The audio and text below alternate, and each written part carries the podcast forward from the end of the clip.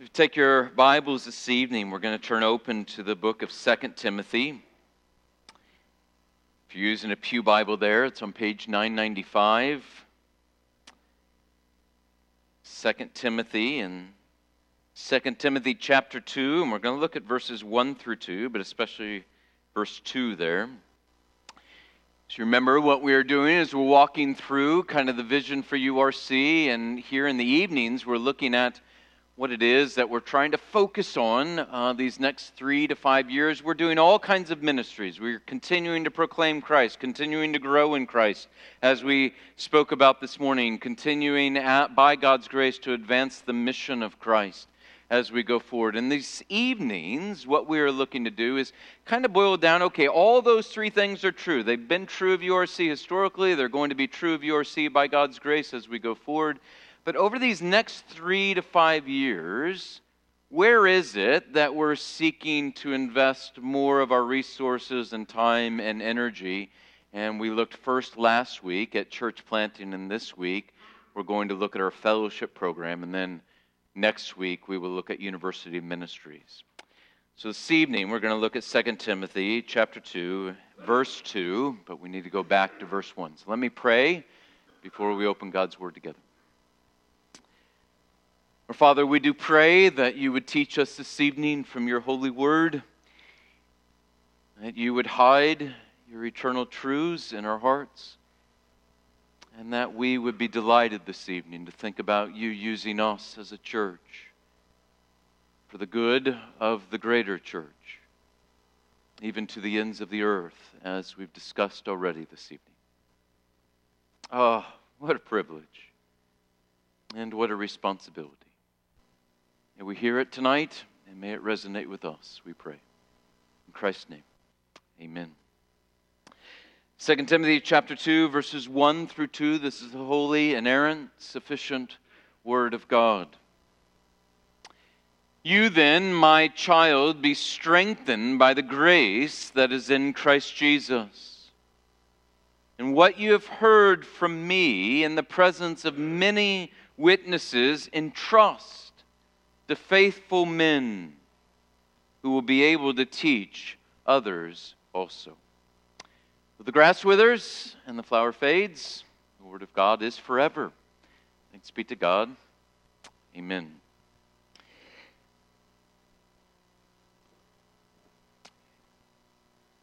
So, thinking about the fellowship program uh, this evening, we'll get there in a second, but we're seeking to do is just be good stewards of what God has given to us. And uh, it could be that we don't have this program beyond these next three or so years. That's okay if that's God's will. But seems like right now it, it's what He's put on our plate. Uh, and so we want to look at that together this evening. I'm going to walk you through that a little bit. But let's, let's look at the passage first. Paul begins our passage with encouraging Timothy. He says to be strengthened by the grace that is found in Christ Jesus. In many ways, that's just an echo of what we looked at this morning. He's just saying to Timothy, grow in Christ, grow in the grace of Christ. He's encouraging him to keep on keeping on. But the sentence continues in verse 2. There's another charge that immediately follows that. He says, What you have heard from me in the presence of many witnesses, entrust to faithful men who will be able to teach others also. Now let's think about what, what's going on here and what occurred even before this. Paul the great apostle to the Gentiles was not always the great apostle to the Gentiles. You will remember that he was the great persecutor of the Christian church. You'll remember that he was a zealous Pharisee, and in Acts chapter 7, we meet him for the first time as he is standing by as Stephen is being martyred and he is being stoned to death. And we're told that Paul stood there his name was Saul at the time, and Saul stood there approving of the fact that Stephen was being stoned to death. And then we go over to Acts 8, and there Luke, the disciple of Paul, writes this. He says, Saul, that is Paul, was ravaging the church and entering house after house. He dragged off men and women and committed them to prison. But then we go into Acts 9. Glorious, wonderful Acts 9, where Saul is on his way to Damascus, on the road to Damascus, and he is on his way to go and round up more Christians and imprison them, maybe even put them to death. And the Lord Jesus Christ thunders from the heavens and calls to him. And in a moment, he is struck and he's converted. And he goes from Saul, the persecutor of the church, to Paul, the Christian, in a moment. And the Lord Jesus calls him in that moment to go out and to preach the gospel. What he has been converted by, he is now to go out and he is to preach.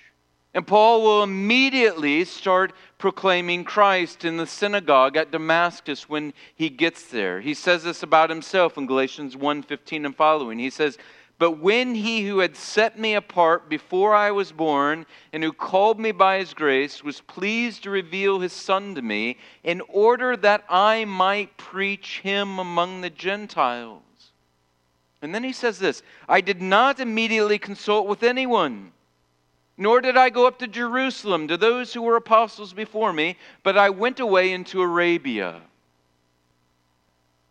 And he says, Then, after three years, I went up to Jerusalem to visit Cephas, that is Peter, and remained with him 15 days. As Paul will say in verse 12 of that first chapter of Galatians, he did not receive the gospel from any man, nor, he says, was I taught it, but received it through a revelation of Jesus Christ. Paul is implying that he never consulted with any of the other apostles about the gospel. He was taught it by the Lord Jesus Christ just as all the other apostles were. He went into Arabia, and it was only three years later that he met with Peter and then James, the brother of Jesus. He's clear that Jesus taught him the gospel. I tend to agree and think most scholars are right that they say what he did in those three years is he was being taught by Jesus as he studied the scriptures. And so Paul has the same walking with Jesus, three years, just like all the other apostles had three years of walking with Jesus before they were sent out to minister the gospel. He's equipped just like them. He then was sent out to proclaim the gospel to others. Now, there would be a day when James and when Peter and when John and when the Apostle Paul himself will die. And so they were commissioned by God to impart this truth to the generation that would follow them. They entrusted the gospel to faithful men. So you have Barnabas, and you have Apollos, and you have Titus, and you will have Polycarp as a disciple of John, and you have Timothy, who Paul will take underneath his wing and who he will disciple, faithful men. Now we know that Timothy received the gospel, as Paul will say at the beginning of 2 Timothy here. He will say, You received this good deposit. He received it from his mother and his grandmother, from Eunice and Lois. They were the ones that gave Timothy the truth of the gospel. What they began, Paul then discipled. And he takes Timothy underneath his wing. He will say immediately after speaking of Eunice and Lois in the beginning of this book, he will say, I remind you to fan into the flame the gift of God which is in you through the laying on of my hands. They began the work, Paul continues the work. And now he charges Timothy this Entrust to faithful men what you heard from me. Timothy is a pastor. He's been called to preach. Now, the word goes out to everyone, but Paul's concern here is that Timothy would entrust this word to men, to faithful men. Notice, notice that faithful men, we'll come back to that, but men who will teach others also. Entrust this message to men gifted with the Spirit wrought gift of teaching. That's my charge to you, Timothy.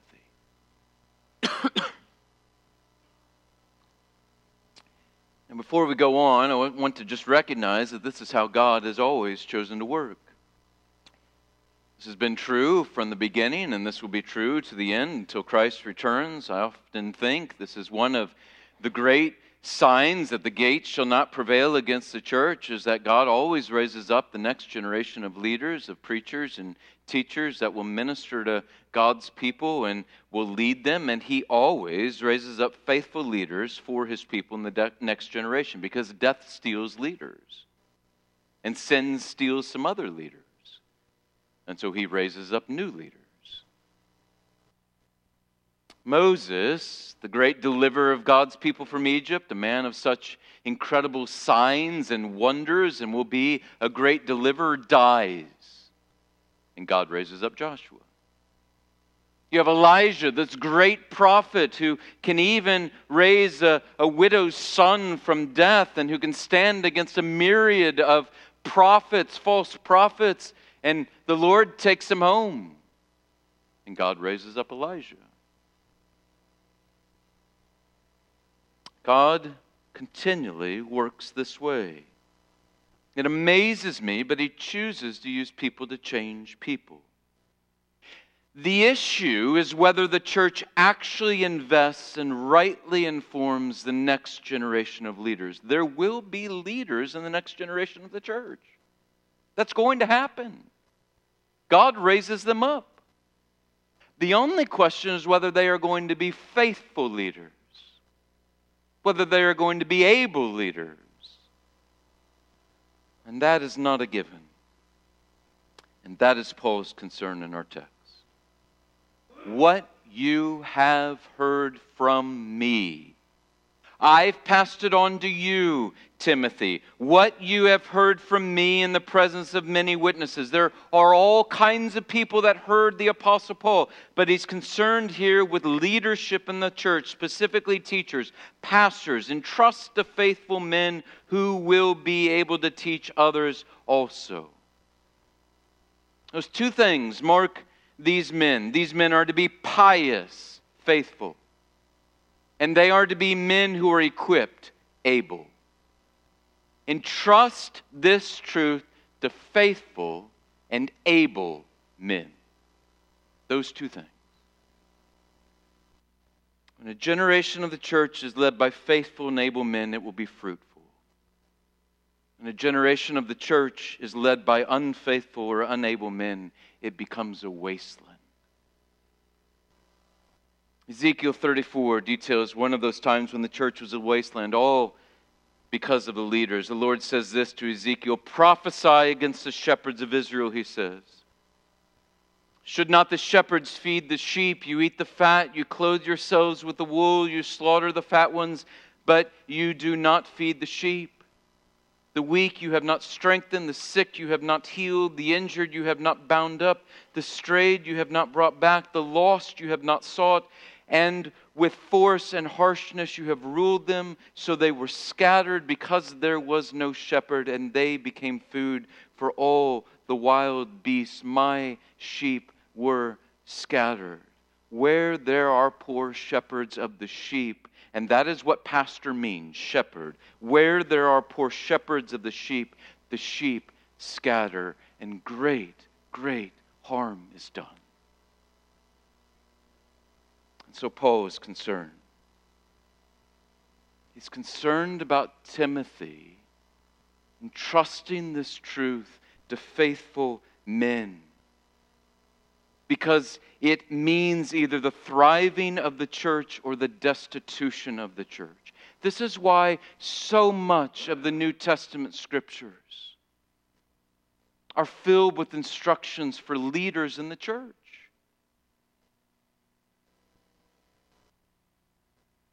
We see the same in Jesus. Some of us have trouble understanding why is it that Jesus is so tender and he is so patient with the tax collectors and with the prostitutes. And yet he's so harsh with the Pharisees. Why is that? Because they styled themselves the shepherds of God's people. And Jesus looked out at the people of God and he was mourning because he said, All these people, the nation of Israel, are like sheep without a shepherd. These Pharisees were just looking out for themselves, and they were heaping burdens upon the people.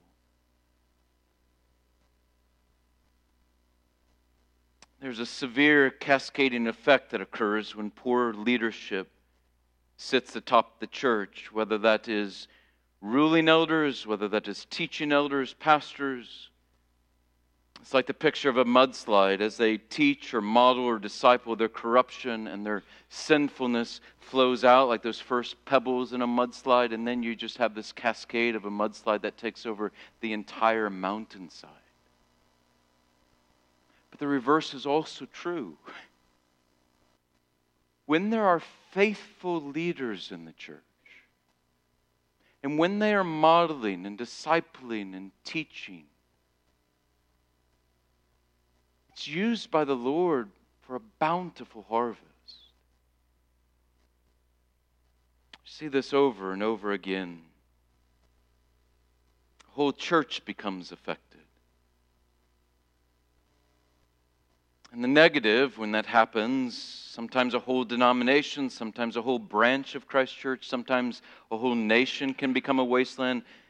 But the reverse is also true. We've seen that historically.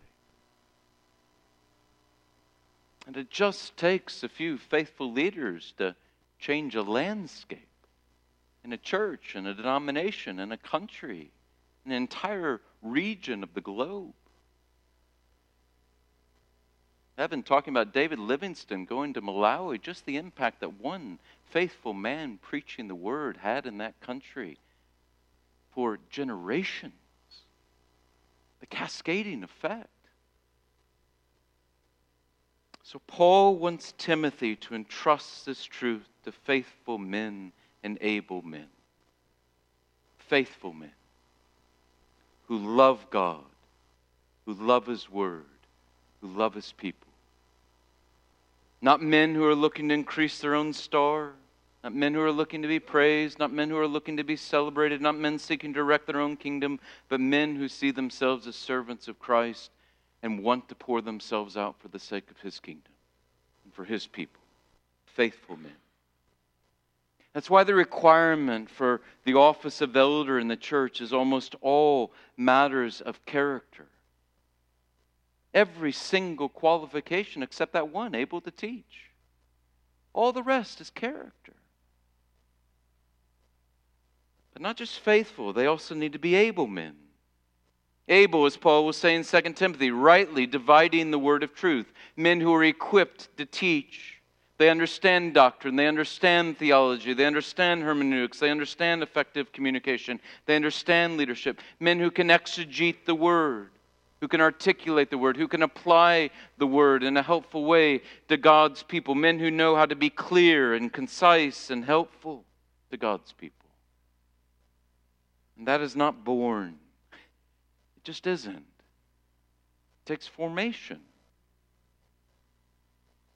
So Moses invested in Joshua and it shaped a nation.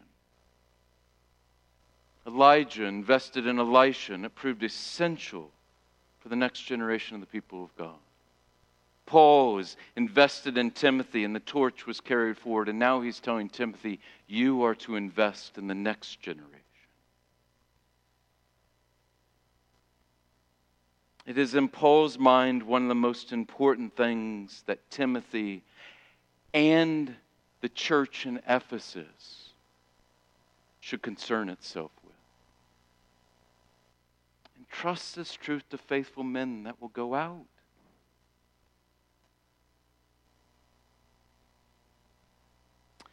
It's not an exaggeration to say the church rises and falls with its leadership.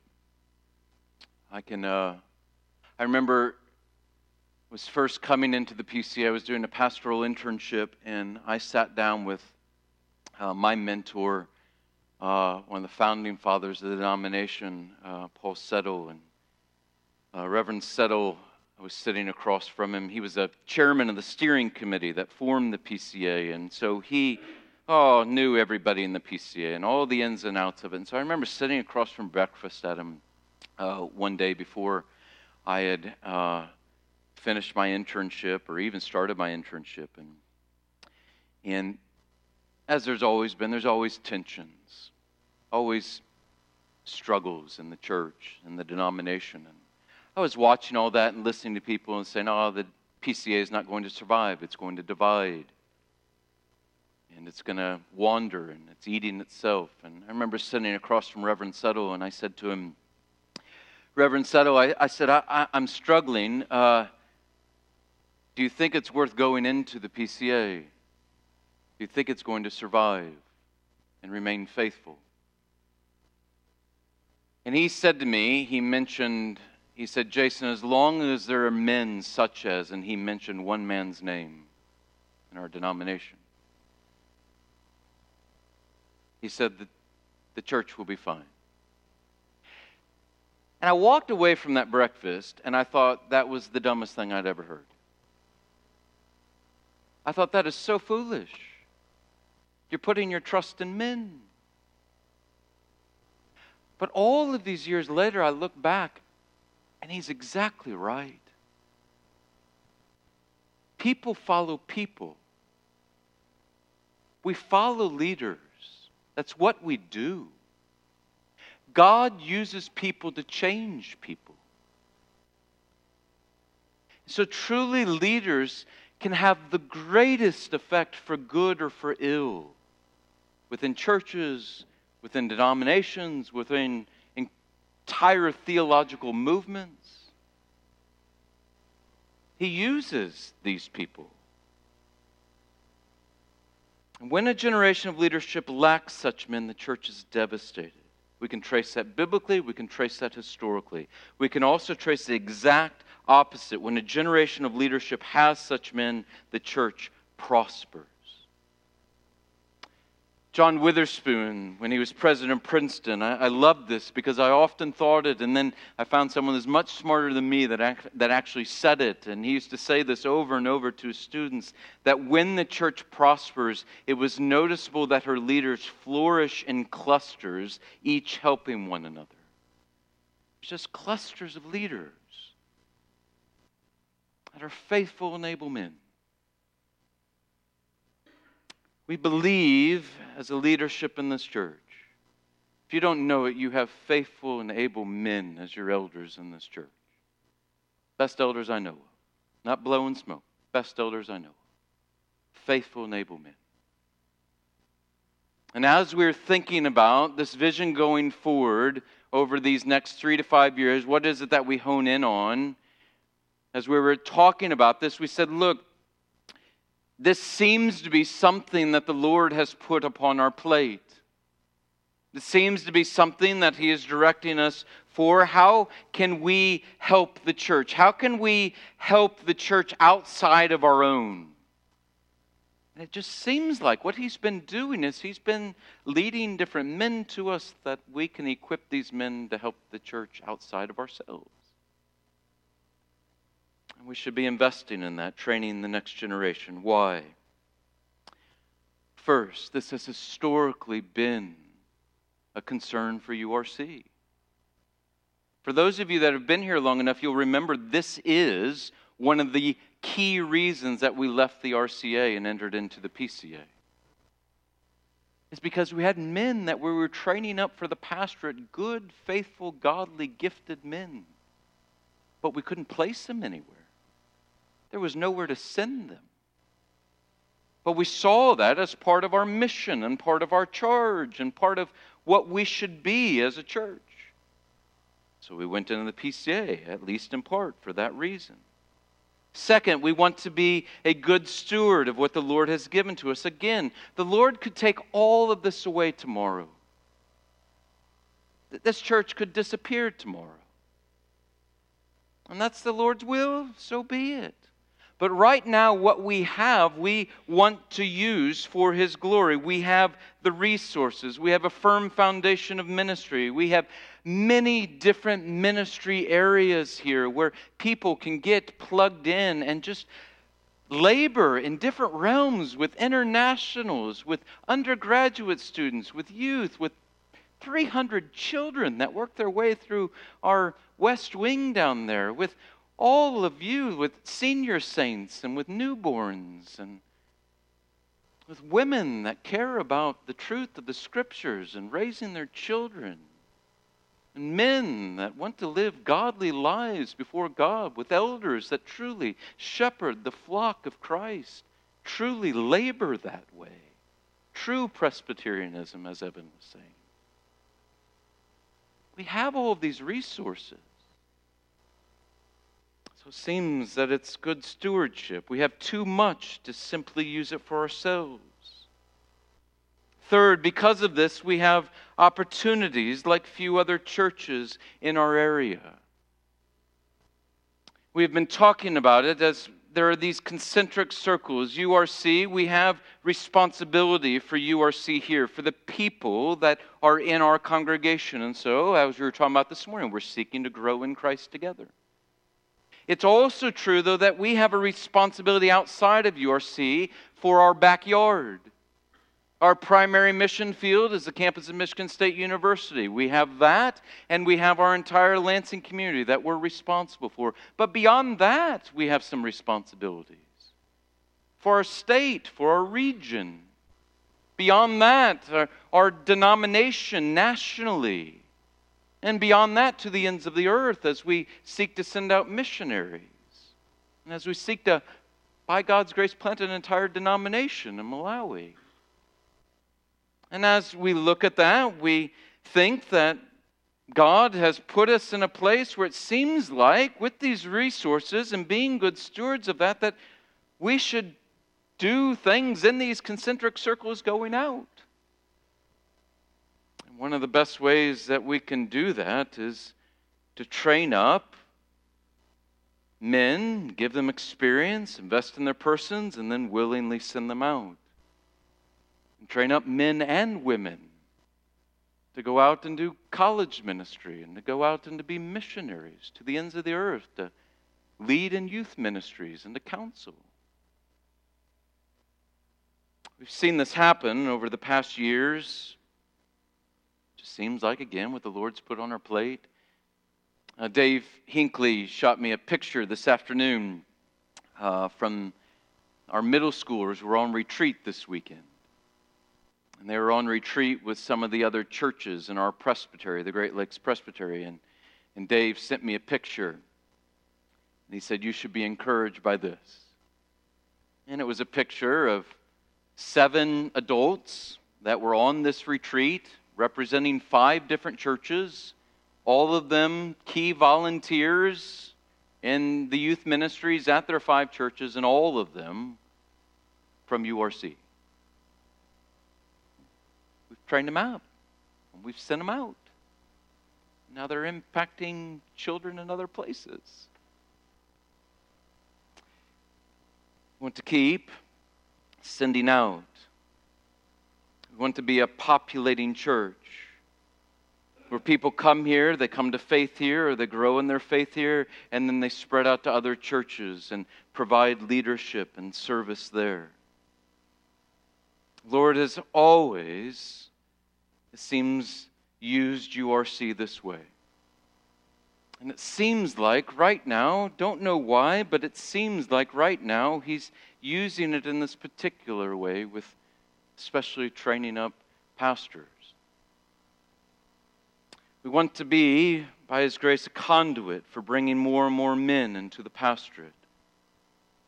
One of the ways we feel like we can serve our region is that there is a great struggle for us denominationally to, to get men to come to Michigan. It's a southern denomination. And so just to get them to come above the Mason Dixon line, let alone to come to the upper Midwest, is a challenge. But what's been happening is, is as we've been raising up men here from our own midst, and then as we've been bringing men in for the fellowship, that they've stayed or they've come back. And so it's been a conduit for accomplishing our other purposes of doing church plans, of seeking to do university ministries. And it, it's having an impact regionally. I, I wish you would all come sometime to a presbytery meeting when we have it here in January and see how many former URCers populate different churches in our presbytery now and are here. I love it at General Assembly. We do a, a gathering of all those that have come through URC and been trained and now are pastoring or serving as elders in other churches in our denomination. And we buy them dinner. We may have to stop that because it's getting too expensive. It's, it's just encouraging. Lord's using this church in that regard to populate the landscape with faithful churches for this generation and next, but they need pastors. I had, uh, interestingly enough, at Presbytery this weekend, I had two pastors come to me knowing, you know, our fellowship program saying, Jason, do you guys have a guy for this or do you have a guy for that? I just got an email on my way here tonight. A ruling elder in our presbytery, one of our former interns here at URC, had preached at his church two years ago. He said, We were so impressed with him. We're looking to do a church plant, and I see that he's getting ready to graduate. What do you think about him coming and doing a church plant for us? Just a conduit to get these men back and to serve in these concentric circles going out. And so we're investing in their faithfulness and ability. But that takes the entire church. And this is what you do so well. Evan couldn't even wait. He wanted to answer that before he answered my question. Just the way you've loved these Malawian brothers. And you do that with all of these interns and We'll talk about here different levels of this program. You, you do that so well. And this is their testimony when they go away and when they come back. It's not about just their time with the staff at the church or just their time with the elders of the church. They talk about over and over and over your impact upon them. You having them in your homes and them seeing what a godly family looks like, your willingness to sit under their preaching and listen to them as they lead a Bible study, your patience, your encouragement of them that, oh, you're indeed gifted, your prayers for them. We invest in their faithfulness and we invest in their ability. And we allow them to grow in the exercise of their abilities here my favorite, there's a, there was a Scottish Presbyterian pastor by the name of William Still uh, back in the 1940s and 50s that had a great impact. Um, his church did upon the Church of Scotland, where they had all kinds of men that came through there that they trained for the pastorate, and that congregation just took up that banner and wanted to be involved in that work. And so they would, every Sunday night, they would have a prayer meeting for all of these men that they sent out. And they, had a, they would have a map with all the pins of all of these different pastors that they had sent out all around the land of Scotland. And it ended up being hundreds and changed the landscape of that denomination for two generations. And it was a church that seeking to help equip these men and pray for these men and continue to pray for these men as they went out. We invest in people because people last. Programs don't. One of the greatest ways that we can impact the world for Christ is to populate with people who impact people. It blesses them. We bless the greater church it also blesses us, doesn't it? Our church and our ministries are impacted by them, our lives are shaped by them. Who wouldn't say that they're richer today, having heard Confex preach in this pulpit? Who wouldn't say that they're richer today from ministering and seeing the lives of and being encouraged by young men that have come through the Ben Prizers and the Joe Lukens and the Josh Dimlers and the Nate Grossimas and the David Gruendikes and the Neil Quinns and the Ryan Potters. And who wouldn't say that? It encourages us, it challenges us, it bolsters our faith, it benefits us as a church.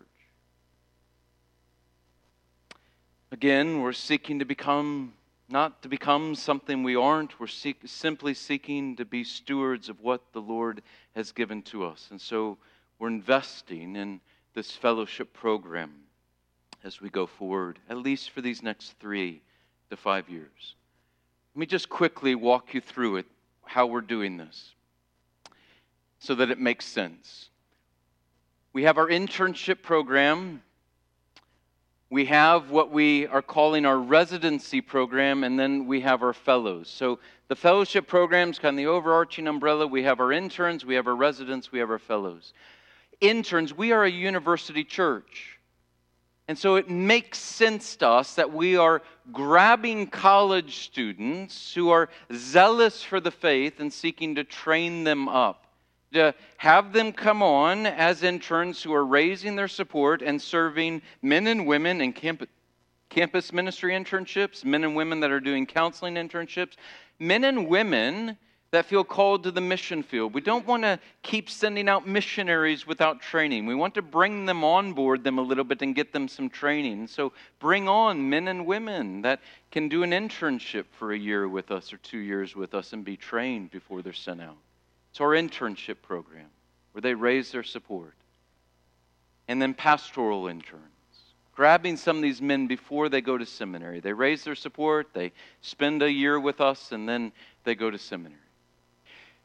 The second program being the residence. This was not something we envisioned, it's just something that came to us.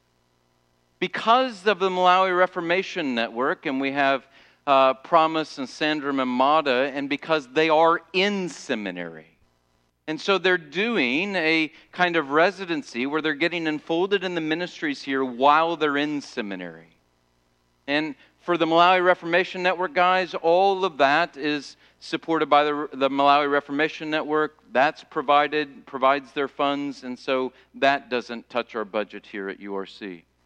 But then Puritan Reformed Theological Seminary came to us and they said, Listen, we like what you're doing with your internship program, with your fellowship program.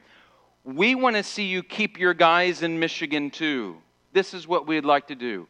You're doing all of these different things with your guys. What if we started giving you seminary credit for that? And the guys come here for some classes, but they stay with you in the internship fellowship program, and they're doing it together, and they get some credits for the things that you're taking them through. And so we have first guy, Jacob Hawkins, that will do that this upcoming year. He will be a resident here, where he's in seminary full time at Puritan, but part of that's just going to be done here as we're leading them through different practical ministry things. And then we have our fellows the fellows in the fellowship program are like Matthew Shung and Evan Cruz, who are with us. Leo, that was with us before, and now is at Puritan working on his PhD, or Confex, that was here before. And we're supporting them with some of our resources here, and they're raising some support. And these are for men that are post seminary. So, uh, for interns, that's pre seminary, pre missions, pre going out to do college ministry themselves or counseling themselves, pre those that are residents or those that are in seminary. And then we have our fellows program, those that are post seminary. And they spend a year or two years with us, and we're just kind of helping refine them, helping them get used to Presbyterianism if it's new to them, to get their hands in a few more things before then they are sent out by God's grace. And we're hoping some of these will be church planters that we send out. And we're beginning to see that happen. We want to raise up able and faithful men. If you give me five more minutes, able men Men that rightly divide the word of truth, knowing Christ and the things of Christ, growing in knowledge, applying that knowledge, wisdom on how and when, when to be silent, when to speak, when to be bold, when to be winsome, how to help the hurting and the troubled and the proud and the faithful. Real ability takes real effort, real experience, real training. So we're helping them to be able men but we're also seeking to help them to be faithful men. And I just want to close with two extended quotes on this line from two of my heroes Dr. Samuel Miller. Dr. Samuel Miller, the second professor at uh, Princeton Theological Seminary, said this about faithful men. Without piety, he cannot be an able minister, he cannot be a workman that needeth not be ashamed, rightly dividing the word of truth and giving it giving to each his portion in due season 2 timothy 2.15 how can a man who knows only the theory of religion undertake to be a practical guide in spiritual things how can he adapt his instructions to all the varieties of Christian experience? How can he direct the awakened, the inquiring, the tempted, and the doubting? How can he feed the sheep and the lambs of Christ? How can he sympathize with mourners in Zion? How can he comfort others with those consolations wherewith he himself has never been comforted of God? He cannot possibly perform as he ought any of these duties, and yet they are the most precious and interesting parts of the ministerial work. However gigantic his intellectual powers, however deep and various and accurate his learning, he is not able, in relation to any of these points, to teach others, seeing he is not taught himself. If he makes the attempt, it will be like the blind leading the blind and of this unerring wisdom has told us the consequences. Matthew 11, 15. We want to see men that are faithful, pious. It takes all of us investing in them. There's so much to give. You're such faithful people. Dr. Archibald Alexander, the first professor at Princeton, said this quoted him this morning. He was preaching this. This was one of his last sermons, and he said that he knew his own ministry was, quote, fast coming to a close, and he said this. One of the greatest consolations is to see younger ministers raised up by the great head of the church to fill the places of us who must soon leave the stage. The need is for ministers of the highest qualifications and of all qualifications, none is so indispensable as a deep, unfeigned spiritual piety, a heart imbued habitually with the Spirit of Christ and disposed to count all things but loss for His sake. I want to raise up such men. It's such a small and easy investment that pays such incredible dividends. Everyone is important in the church. What happens is, these men, because they're proclaiming the word week in and week out, because they're leading, they can have a monumental effect for good or for ill. And you and I, just by investing a little bit in some of these men, them rubbing shoulders with you, godly, good people that are seeking to live your lives for Christ, and showing them what it looks like, and allowing them to test some of their gifts on you, and you encouraging them and exhorting them and challenging them. It's one of the great ways that we can serve the greater church. It takes a whole church to do this whole church. Let's pray. Father, we are thankful.